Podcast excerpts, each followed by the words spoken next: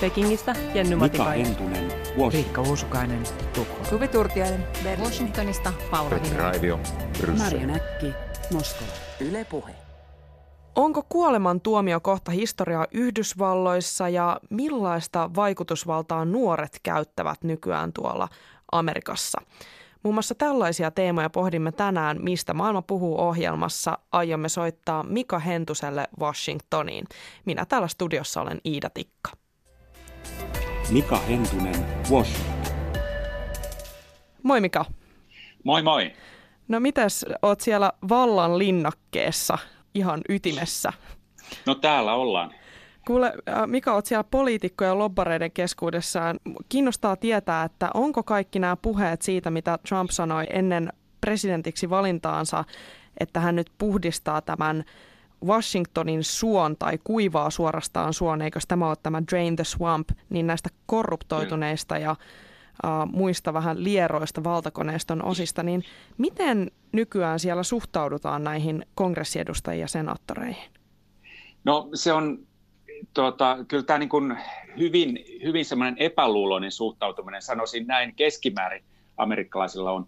Eli ei tietenkään täällä, täällä niin kuin vallan ytimessä eikä oikeastaan itärannikollakaan, mutta sitten kun mennään tuonne tonne sydänmaille, keskilänteen ja, ja etelään, niin kyllä semmoinen yleinen on, että yleinen juuri toi, toi Drain the Swamp ja, ja, ja niin kuin suon kuivattaminen, mitä Trump lupasi, ja joka oli hy, hyvin pitkälti hänen niin kuin kannatuksensa pohjana, niin ky- kyllä, se, kyllä sellainen elää ja semmoinen epäluulo Washingtonin herroja ja, ja, ja, ja tuota, tämmöisiä epärehellisiä, korruptoituneita poliitikkoja vastaan, niin se elää voimakkaasti Yhdysvalloissa. Ja esimerkiksi oikeistolainen Fox News-kanava, niin sen, sen tuota, suosio on myös tutkitusti, niin hyvin pitkälti perustuu tähän, että Fox News sanoo, miten asiat niin kuin, ikään kuin oikeasti ovat niin kuin lainausmerkeissä – että ihmiset eivät usko sitä, mitä poliitikot sanoo, ja kyllä he on hyvin, hyvin skeptisiä siihen, siitä. Millaiset asiat siellä sitten erityisesti herättää tätä epäluuloisuutta näitä edustajia kohtaan? No, siinä on, niitä on useampia, useampia, mutta kyllä yleensä on siis semmoinen korruptio, korruptio on niin kuin, siis korruptoituneisuus, niin se on niin kuin hyvin suuri, suuri tekijä. Ja sitten nepotismi, eli hyvä veliverkostot, että täällä niin kuin pitää kuulua, olla piireissä, jotta pääsee johonkin ja kaverit nimittää kavereitaan.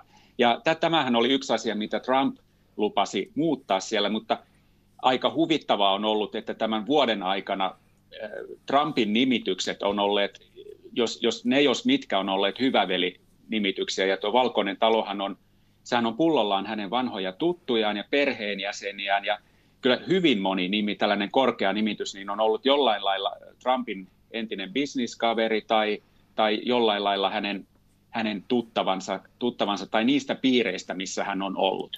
Niin, että mutta pyöröovi, välttäm... kyllä, pysyy, mutta tyypit pyörövässä vaihtuu ky- vaan. Kyllä, ja, mutta mä en tiedä ihan, että missä määrin niin kun sanotaan semmoinen suuri yleisö tietää tätä. Kyllä, kyllä näistä paljon, paljon kerrotaan ja myös niin kuin niissä medioissa, missä joita niin kuin Trumpin kannattajat seuraavat, mutta mä en tiedä sitten, että onko se, kuinka ratkaisevaa se on ainakaan vielä ollut Trumpin suosion kannalta. Millainen asema sitten näillä edustajilla on, että tavallaan Suomessa on usein puhuttu esimerkiksi näistä sopeutumiseläkkeistä kansanedustajien kohdalla ja niin edelleen, jotka on herättäneet vähän närää, niin onko siellä jotain samantyylisiä tällaisia yksityiskohtia niiden töissä, jotka sitten ärsyttää? Kyllä ihan samanlaisia, nimenomaan näitä, heidän saamansa edut, mitkä he on. Ja sitten semmoinen yksi yksityiskohta on se, että täällä keskustellaan myös siitä, että ihan yksinkertaisesti, että, että, että poliitikot tekevät liian vähän töitä. Että se, se on niin kuin, se on itse asiassa, se, mä konkreettisesti sen näin itsekin, kun olin perjantai-iltapäivällä käymässä, käymässä kongressissa, niin kyllähän, se, kyllähän siellä niin kuin käytävät olivat tyhjillä ja näki, että porukat on lähteneet pois. Nimittäin nämä kongressiedustajat sekä edustajainhuoneen 435 edustajaa että 50 senaattoria, joita siellä on, niin he käytännössä tekevät, suurin osa heistä, niin tekee kolmipäiväistä työviikkoa. Eli he, he tulee käytännössä maanantai-iltana tänne ja tiistai, tiistai, keskiviikko, torstai on työpäiviä, mutta sitten poistutaan takaisin jo sitten sinne omille näille vaalimaille, viikonloput vietetään sitten siellä omissa osavaltioissa. Onko se, niin on, tätä mietitään. Onko se viikonlopun viettäminen sitten ihan vaan, että he lähtevät perheidensä luokse vai mikä siinä on pointtina? Varmaan joilla, joillain voi olla, mutta käytännössä se, se on samanlaista kuin europarlamentaarikoilla. Eli he, tulee niin kuin, he on siellä Brysselissä ja, ja Strasbourgissa tuota, viikon ja sitten viikonlopuksi kotiin, ja siellä on sitten taas niin kuin sitä omaa, omaa, ja heidän pitää pitää pitää, pitää niin kuin, ikään kuin ä, omaa suosiotaan yllä. Ä, tuota, kyllä, se, kyllä se vaikuttaa siltä, että ne tekee, joutuu kovasti tekemään töitä, ja, ja, ja tietysti monet, monet joutuu niin kuin matkustamaan todella paljon, koska tämä on niin iso maa, että ja, ja yksi, mikä tekee sen, on, on, on esimerkiksi se, että edustajanhuoneen vaalit on jo, joka toinen vuosi. Eli käytännössä ne joutuu, nämä poliitikot joutuu kampanjoimaan koko ajan. Niin se myös selittää sitä. Selittää. Mutta tietenkin täältä katsoen, niin kyllähän se näyttää sitä, että aika vähän, vähän ne tekee töitä. Niin, miten se sitten vaikuttaa, tai siis tämä kolmipäiväinen työviikko, niin vaikuttaako se siihen työntekoon itse asiassa siellä DCissä? No se, se, on, se on vähän sellaista kiistanalaista. Ne itse sanoo, että ei vaikuta näin, mutta täällä on nyt kyllä niin kuin nostettu tätä asiaa paljon esille, koska semmoinen kesto-ongelma, ja nyt varsinkin Trumpin aikana, viimeisen vuoden aikana on ollut se, että, että, että lakeja ei saada säädetyksi. Eli täällä on niin kuin pitkä lista lakeja, joita pitäisi säätää, mutta jotka on niin kuin jumissa tuolla kongressissa, ja äänestykset näistä laista, niin ne vaan pitkittyvät ja pitkittyvät sen niin kuin raflaavin esimerkki oli Yhdysvaltain budjetti, jota ei meinattu millään saada, saada säädetyksi tälle vuodelle. Että se meni vasta kolmannen pidennyksen jälkeen. Saatiin tuossa maaliskuun lopussa tämä valtavan iso budjetti saatiin aikaiseksi. Ja siinä oli kyllä, kyllä siinä yksi syy oli se, että tuota, ei saatu niin kuin edustajia kasaan Mutta onko tässä, onko tässä sitten kuinka paljon kyse siitä, että demokraatit yrittävät jarruttaa myös näitä? Kyllä, Joo, on, se on, se on niin kuin sekä, että siis tietenkin varmaan suurin osa on siinä, että tietenkin se niin kuin jarrut, he käyttää tätä hyödykseen.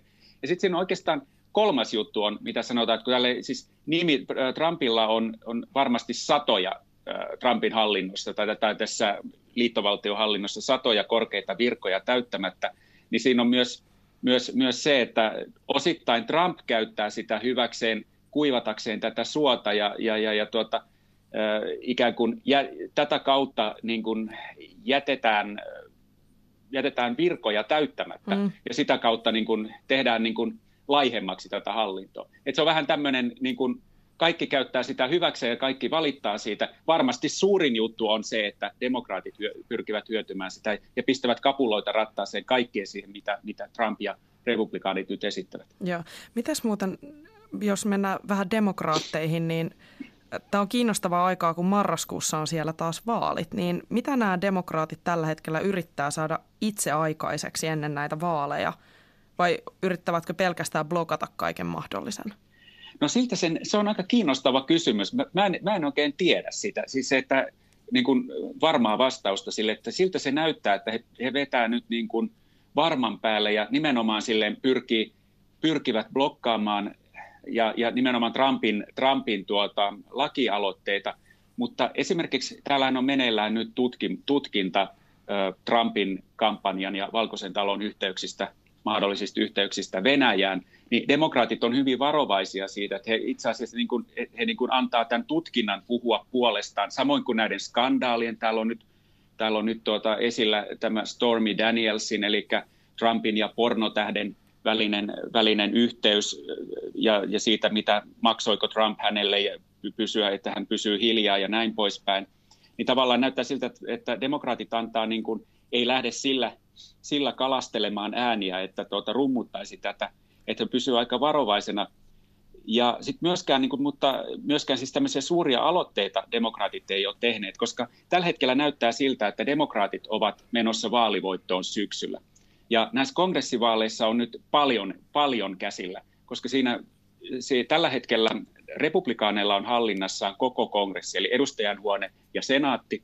Ja nyt ennakoidaan, jos vaalit olisi nyt, niin ennakoidaan, että demokraatit veisivät ainakin edustajanhuoneen, mutta heillä on mahdollisuus viedä myös senaatti. Eli silloin täällä muuttuisi niin kuin poliittinen valtasuhde ihan dramaattisesti.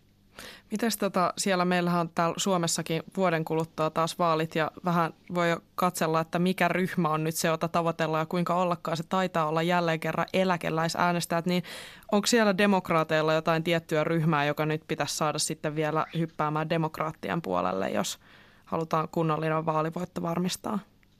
No ne on työläiset ja ennen kaikkea valkoihoiset työläiset. Eli se ryhmä, joka tuota, varmisti voi, vaalivoiton, joka meni Trumpin puolelle tuossa presidentinvaaleissa 2016. Että se on semmoinen, semmoinen niin ää, tota, avainryhmä ilman muuta, eli valkoihoiset työläiset keskilännessä. Ja sitten toinen, toinen äänestäjäryhmä on uudet äänestäjät, että kyllä täällä niin kuin demokraatit varsinkin niin hyvin voimakkaasti niin pyrkii houkuttelemaan nuoria, uusia äänestäjiä, ensikertalaisia äänestäjiä, joita on paljon, koska – Yhdysvaltain demografia on niin kuin tässä parin viime vuosikymmenen aikana muuttunut aika paljon. Kolmas ryhmä on sitten nämä siis uusista äänestäjistä myös niin latinot, espanjankieliset. Joo, ihan virkistävää kuulla, että nuoret kiinnostaa myöskin Kyllä, äänestäjien. Jo. Mika Hentunen, Washington. Mika, siellä on yksi suuri puheenaihe tällä hetkellä, joka on Russell Bucklew-nimisen miehen kuolemantuomio hänet on ilmeisesti tuomittu raiskauksesta ja murhasta ja syyttäjäkin on todennut, että mahdollisesti julmin mies, jonka tapauksessa hän on koskaan ollut mukana. Voitko vähän kertoa, että mistä tässä Bakliun keisissä on kyse ja miksi se on niin suuri puheenaihe siellä tällä hetkellä? Joo, tämä on, tämä on, tota, tämä on ensinnäkin, tämä on, sehän on kuolemaan tuomittu Missourissa ja mitä todennäköisimmin tuo rikos olisi siis niin vakava, että mitä todennäköisimmin tämä tuotan, kuolemantuomio myös pistetään täytäntöön. Mutta tämä uutinen on se, että nyt tämän viikon alussa niin Yhdysvaltain korkein oikeus jäädytti tämän tuomion täytäntöönpanon siksi, panon siksi kunnes tuota saadaan selvyys hänen valituksensa. Eli Russell Buckley valittaa siitä, että, että tämä myrkky, pentobarbitaali, jota, jota on tarkoitus käyttää hänen teloituksessaan, niin se, se kiduttaa häntä. Eli että hän, hänellä on semmoisia terveydellisiä ongelmia, että se voi aiheuttaa sisäisen verenvuodon ja sitä kautta tämä kuolema olisi todella tuskallinen. Ja tämä on nyt semmoinen puheenaihe, joka täällä on noussut esiin, koska tätä samaista myrkkyä käytetään suurimmaksi osaksi teloituksissa muuallakin Yhdysvalloissa. Ja sitten laajemmin se on nostanut nyt keskustelun, keskustelun kuolemantuomioista, koska nyt näyttää siltä, että tällä hetkellä niin siis kuolemantuomioiden suosio on, on erittäin alhaalla Yhdysvalloissa. Että se on lähes niin kuin 40 vuoteen alimmillaan. Osaatko sanoa, että mistä se johtuu tai ketkä on muuttanut erityisesti asennettaan? Että onko siellä jotain selkeitä tyyppejä, jotka on sitten nykyään suhtautuu kielteisesti kuolemantuomioon? No ilman muuta nuoret. Nuoret on se ryhmä, että et, et nuoret, nuorissa on paljon niitä vastustajia – vastustajia. Että tuossa Gallup-tutkimuksen mukaan se, tuota, 55 prosenttia, tämä on niin kuin tuorein mitä mä olen nähnyt, 55 prosenttia yhdysvaltalaisista kannattaa kuolemantuomiota. Kun vuonna 1998, 20 vuotta sitten, tuo luku oli 80 prosenttia, eli se on laskenut tosi, tosi, tosi dramaattisesti. Mutta ilman muuta tosiaan nuoret on se, se ryhmä. Täällä on paljon muutenkin nuoret on olleet muuttuneet niin poliittisesti aktiivisiksi näiden koulu, viimeaikaisten kouluampumisten jälkeen. Ja se liittyy, se nuoret on järjestäneet marsseja ja hyvin paljon näisiä erilaisia aktioita ää, aseiden vast, aseita vastaan ja niin poispäin, niin mä luulen, että se on se, se, on se porukka, joka niin kuin johtaa tätä ja varmasti tulevaisuudessa enemmän. Ja niin kuin mä tuossa aikaisemmin sanoin, että demografia on muuttunut paljon, niin Yhdysvaltojen valtain äh, tota niin, asukasluku on kasvanut hyvin voimakkaasti. Täällä on nyt jo reippaasti yli 300 miljoonaa ihmistä ja täällä on paljon espanjankielisiä ja myös paljon niin kuin nuoria kansalaisia, jotka tulevaisuus näyttää, että siltä, että yhteiskunta voi olla hyvinkin erilainen. Tämä on, sä vastaat kaikkiin mun kysymyksiin ennen kuin mä en, en edes kysy, mutta mun on pakko vielä palata tähän vähän, että sanoit, että 40 vuoteen nyt niin kuin on kovin vastustus kuolemantuomiolle, joka sitten taas menee suoraan siihen, että 60-luvulla on viimeksi vastustettu näin paljon, tai siis enemmänkin itse asiassa kuolemantuomioisia Yhdysvalloissa. Ja silloinhan oli nuoret, ja. oli tällainen tosi voimakas poliittinen liike ja sehän vaikutti ihan kaikkeen ja Vietnamin sotaa vastustettiin ja sotaa vastustettiin ja niin edelleen. Ja oli sitten tämä asemarssi, niin uskotko sä, että näillä nuorilla aidosti on mahdollisuus olla sitten sellainen sukupolvi, joka vaikuttaa siellä asioihin? Kyllä mä uskon, että tämä on nyt, koska tämä niin kuin kaikki liittyy kaikkeen, että on, on digitalisaatio ja on kokonaan uusi media.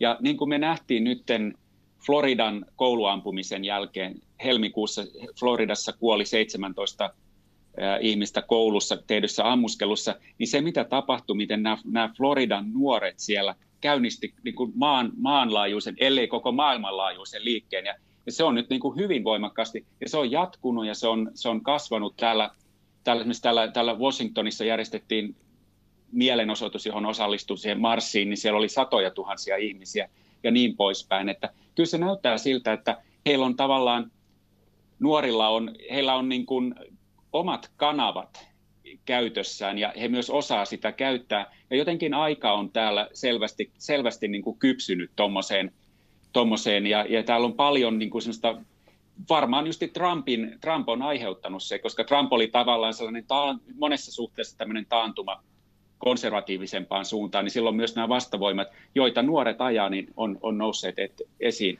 Ja sitten toinen on se, että myös että niin kuin tämmöiset valtapoliitikot, jotka on eniten esillä, niin ne, on, ne tuntuu olevan niin kuin keskimäärin hyvin vanhoja täällä. Niin, sukupolvenvaihdos on pakko kohta Kyllä. Tulla. Ja, Kyllä. Äh, miten muuten pakko äh, tästä asemarssista, onko nämä, siellähän oliko niitä neljä vai viisi niitä nuoria, jotka erityisesti nousi esiin ja oli sitten täällä Timein 100, äh, niin kuin 100-listallakin, niin Uh, Mutta onko siinä saatu, onko se edennyt nyt mihinkään niiden marssien jälkeen? Onko tullut mitään uusia lakialoitteita liittyen näihin asesäädöksiin?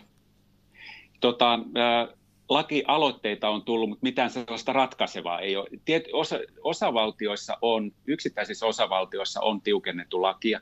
Joo, lakeja, eli... mutta sitä ratkaisevaa niin kuin ikään kuin liittovaltiotasolla, niin sitä ei ole Mutta tavallaan siitä tulee sitten kanssa se kokemus myös näille nuorille, Kyllä. että pystyy vaikuttaa asioihin.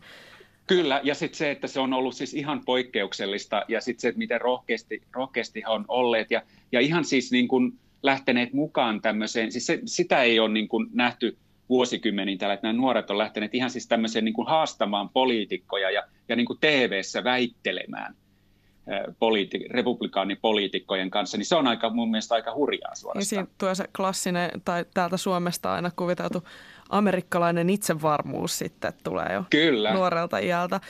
Tota, Kyllä. Miten sanoit tuossa aiemmin, että nämä demokraatit erityisesti tavoittelee nuoria, tai no, ja varmasti jollain tasolla onkin, onkin otollista maa, maaperää, jos miettii sitä esimerkiksi näissä ase, aseasioissa, eikö totta, demokraateja on kuitenkin ollut Kyllä. paremmin linjassa, niin uh, Oletko huomannut, että onko republikaaneilla jonkinnäköisiä yrityksiä saada myös nuoria äänestäjiä tai millaisia ne yritykset sitten on vai lasketaanko sen varaa, että kunhan ne vähän varttuu, niin kyllä niistä tulee vielä kunnon konservatiiveja?